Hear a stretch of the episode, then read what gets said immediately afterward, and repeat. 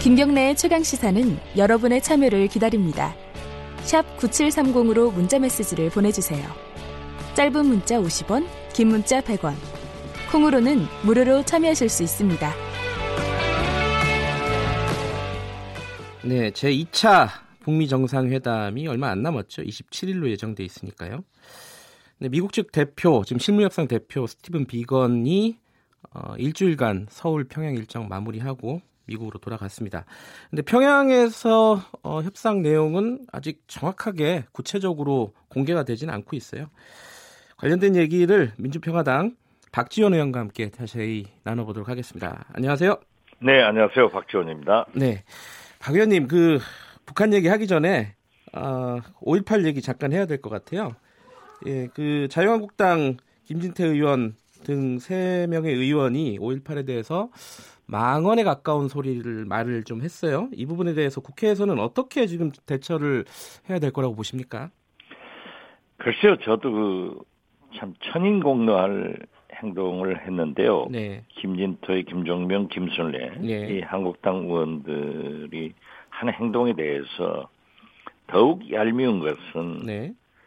나경원 원내대표가 역사적 사실에 다양한 해석이 존재한다. 네. 이렇게 하다가 반응이 나쁘니까 5.18 희생자의 아픔을 주었다면 유감이다. 네. 이렇게 표현한 거예요. 근본적으로 한국당의 역사관이나 음? 시대관이 참으로 의심스럽습니다. 네. 따라서 저는 차제에 이 세 명의 의원들은 역사를 부인했기 때문에 네. 국회에서 퇴출시켜야 된다라고 얘기를 합니다.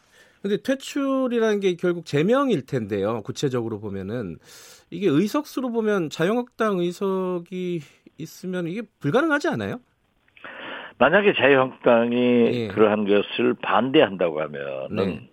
마찬가지로 자유한국당 역시 역사적 사실을 부인하는 퇴출 정당으로밖에 국민들은 생각하지 않을 겁니다. 네. 근데 이 자유한국당 쪽에서 이런 어, 얘기들이 나오는 이유가 뭐라고 생각하십니까, 의원님은? 글쎄요, 그 지만원 씨에 대해서는 네. 지금 현재 형사 재판이 진행되지 않고 있습니다. 네. 왜냐하면 자꾸 어, 새로운 발언을 해서 사실대로 이제 고소를 하기 때문에 재판부에서 자꾸 병합 심리를 하고 있는데요. 네. 이러한 것도 빨리 재판을 진행해서 그러한 사실을 밝혀줌으로써 어, 경종을 울리게 될 것인데 네. 이 자유한국당이 이런 시대착오적인 일을 하는 것에 대해서 어, 만약 어, 북한의 폭도 600명이 광주에서 그 폭동을 일으켰다고 하면은 그때 당시 집권 세력이 전두환 세력입니다. 네. 전두환 세력은 북한에서 600명 폭도들이 광주에 들어올 수 있도록 방관했습니까? 국가 안보를 그렇게 무시했습니까? 음. 이러한 책임도 있, 물어야 될 거예요. 네. 논리적으로 어, 좀 맞지 않는다 이런 말씀이시네요. 그, 도 대체 네. 있을 수가 없는 일 아니에요. 네. 어? 한 명, 두 명도 아니고, 어? 도대체 600명이 어떻게 북한에서 광주까지 침투된단 말입니까? 더욱이 그때 당시는 전두환 세력이 집권하고 있었는데 이러한 어불성설의 일을 가지고 계속해서 어, 문제를 일으키는 것은 그만큼 광주 영령들을 무시하는 거고 역사를 부인하는 겁니다. 네. 만약 3.1 운동을 그렇게 부인하고 역사적 사실에 대해서 다양한 해석이 존재한다. 이렇게 얘기할 수 있겠습니까? 네. 알겠습니다. 오늘 원래는 이제 어떠한 경우에도 이것은 예. 철저히 처벌해야 된다. 네. 하는 것을 거듭 요구합니다. 네, 북미 정상 얘기를 정상회담 얘기를 하려고 했는데 이 얘기는 좀 안 여쭤볼 수가 없어서 먼저 한번 여쭤봤고요. 자, 북미 정상회담 그 협상 얘기를 좀 하겠습니다. 그 비건 대표가 일주일 일정 마치고 돌아갔어요. 근데 이제 북한에서 어떤 얘기가 오갔는지는 아직 안 알려지지 않고 있는데 지금 상황에서 그 박지원 의원께서 이번 일주일간의 협상을 평가하신다면 어떻습니까? 어떻게 됐든 비건 대표가 네. 어, 북한에 가서 김혁 김혁철 예. 국무위원회 특별 대표와 장장 3일간 네. 어, 회담을 한 것은 성과라고 생각합니다. 네. 아, 그리고 비건이 돌아와서 구체적으로 어, 사실을 밝히지는 않았지만은 네.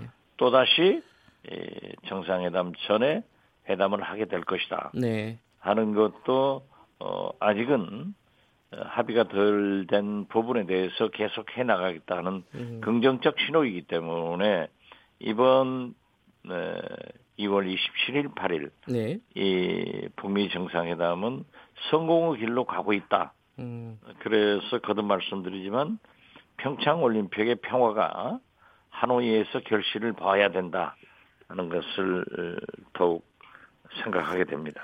그 일부 언론의 해석은요 조금 다른 부분들도 있더라고요. 예를 들어서 이제 이 김혁철 북한 특별대표와의 협상 그 대화가 협상이 아니라 터놓고 얘기하는 자리였다 이렇게 얘기를 한 걸 보면은 제대로 뭔가 해결이 안 된 걸 얘기하는 거 아니냐 이렇게 좀 해석을 하더라고요. 이제 부정적으로 보는 쪽에서는 어떻게 보세요 이런 것들은? 그걸 부정적으로 볼 필요는 없습니다. 네.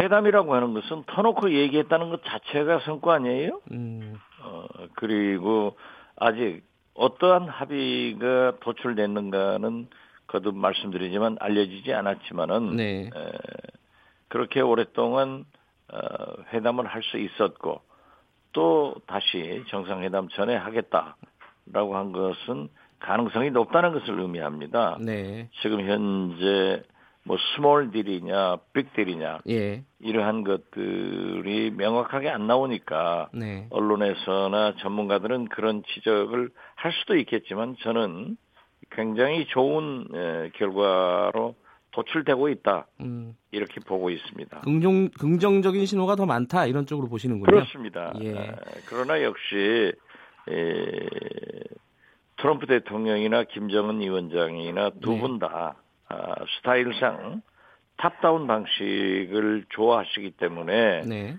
그 실무 비건 김혁철 라인에서 그렇게 완전한 것이 합의 도출되기는 에, 하지 않을 것이다. 저는 네. 그렇게 봅니다. 어, 이게 베트남에서 지금 다낭이냐 하노이냐 뭐 얘기가 있다가 하노이로 결정이 됐잖아요.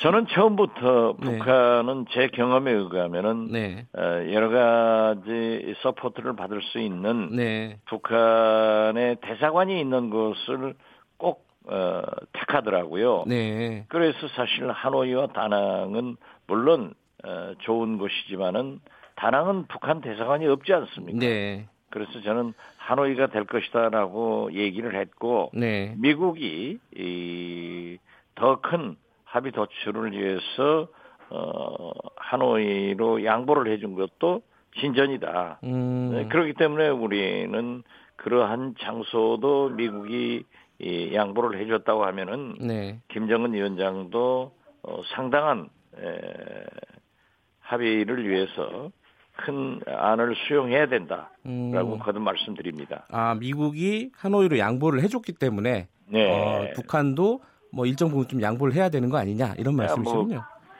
그러한 좋은 신호 아니겠어요? 예. 좋은 야, 좋은 양보이고. 예. 예. 예. 근데 아까 그 말씀 하셨잖아요. 이 스몰들이냐 빅들이냐 뭐 이 얘기가 아직 뭐 구체적으로 나온 건 아니지만은 그 박 의원님의 좀 어떤 예측을 좀 듣고 싶네요. 이 어, 이번 회담이 2차는 어떻게 될 것인지 1차와 다르게. 저는 예. 북미 간에 네. 또 남북 간의 비핵화 문제를 논의할 때도 네. 비핵화는 3단계로 될 것이다. 네. 첫째가 모라토리움. 네. 지금 현재 모라토리움 단계 아닙니까? 네. 두 번째는 동결.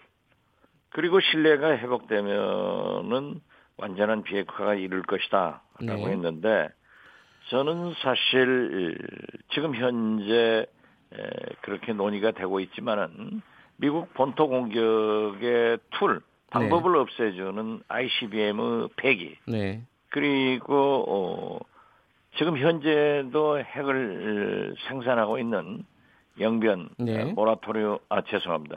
어, 영변 예. 핵시설을 전문가를 초청해서 어, 폐기를 해준다고 하면은 미래의 핵과 네. 특히 미국이 두려워하는 핵 확산을 차단할 수 있기 때문에 큰 진전이라고 봅니다. 음. 문제는 트럼프 대통령이 북한이 요구하는 경제 제재 해제 네. 및 종전선언 그리고 어, 워싱턴과 평양에 연락사무소 설치 등은 거기까지 갈 수 있는가 하는 것에 대해서는 조금 어,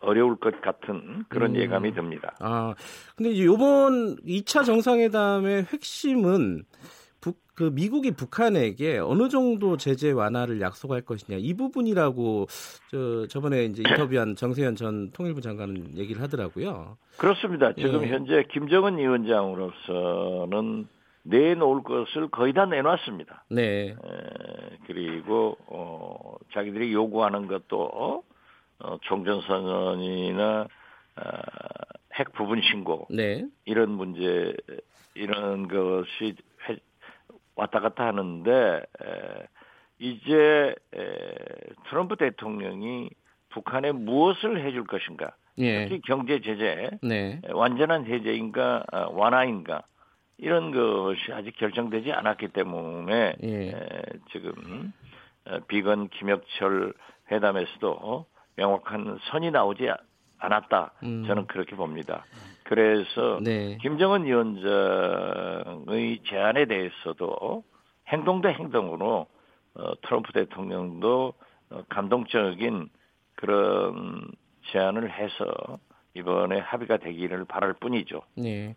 근데 트럼프 대통령이 그 트위터에서 그런 얘기를 했잖아요. 경제 로켓이다 이제는. 그냥 로켓이 아니라 그러니까 뭔가 경제 제재 관련해 가지고 줄 선물이 좀 있, 는 것처럼 얘기를 하더라고요. 지금 현재 트럼프 예. 대통령은 경제 로켓이라고 예. 북한의 경제 발전이 이루어질 것이다. 예. 라고 하는 막연한 희망을 띄우면서 네. 어, 북한의 완전한 비핵화를 요구하고 있기 때문에 네. 에, 그러한 것도 어, 액면 그대로 받더라도 네. 결국 두 정상이 에, 합의할 문제다. 예. 저는 그렇게 보고 네. 그두 정상의 성격상 거듭 탑다운 방식으로 결정되기 때문에 역시 예, 이틀간의 북미 정상회담의 결과가 어, 중요하다. 저는 그렇게 봅니다. 그 김정은 위원장의 서울 답방은 이 북미회담, 북미 정상회담 결과와 크게 상관없이 진행이 되겠죠, 아무래도? 저는 반드시 네. 김정은 위원장이 약속대로 답방하는 것이 네. 예, 필요하고 꼭 답방하리라고 봅니다. 네. 3월 경에 이루어질 것이다 이렇게 보시나요? 일단은? 저는 3월보다는 만약 네. 2월 말 북미 정상회담에서 상당한 진전이 있는 합의가 되든 안 되든 네. 일정 부분에 대해서 합의는 될 겁니다. 네. 그렇기 때문에 그 합의된 부분의 미국식 진전을 보면서 어 4월이 되지 않을까 저는 그렇게 봅니다. 음, 4월 정도로 예상을 하고 있습니다. 예, 예. 알겠습니다. 그 마지막으로 이 남해당 얘기긴 한데 그 자유한국당 전당대회 이거 예정대로 열릴 수 있을까요? 이게 정치 구단이시니까 이거 한번 예측 좀 해주시죠. 지금 현재 열릴 수밖에 없지 않겠습니까? 예정대로요? 예, 예. 예. 지금 그 여섯 분이 보이콧한다고 하지만은 네.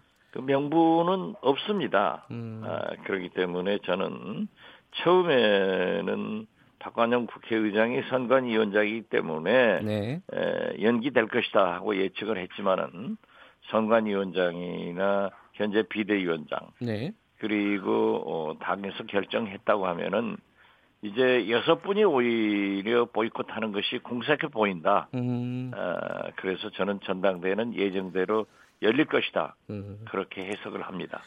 알겠습니다. 정치 구단의 예측을 들어봤습니다. 오늘 여기까지 듣겠습니다. 고맙습니다. 네, 감사합니다. 민주평화당 박지원 의원이었습니다.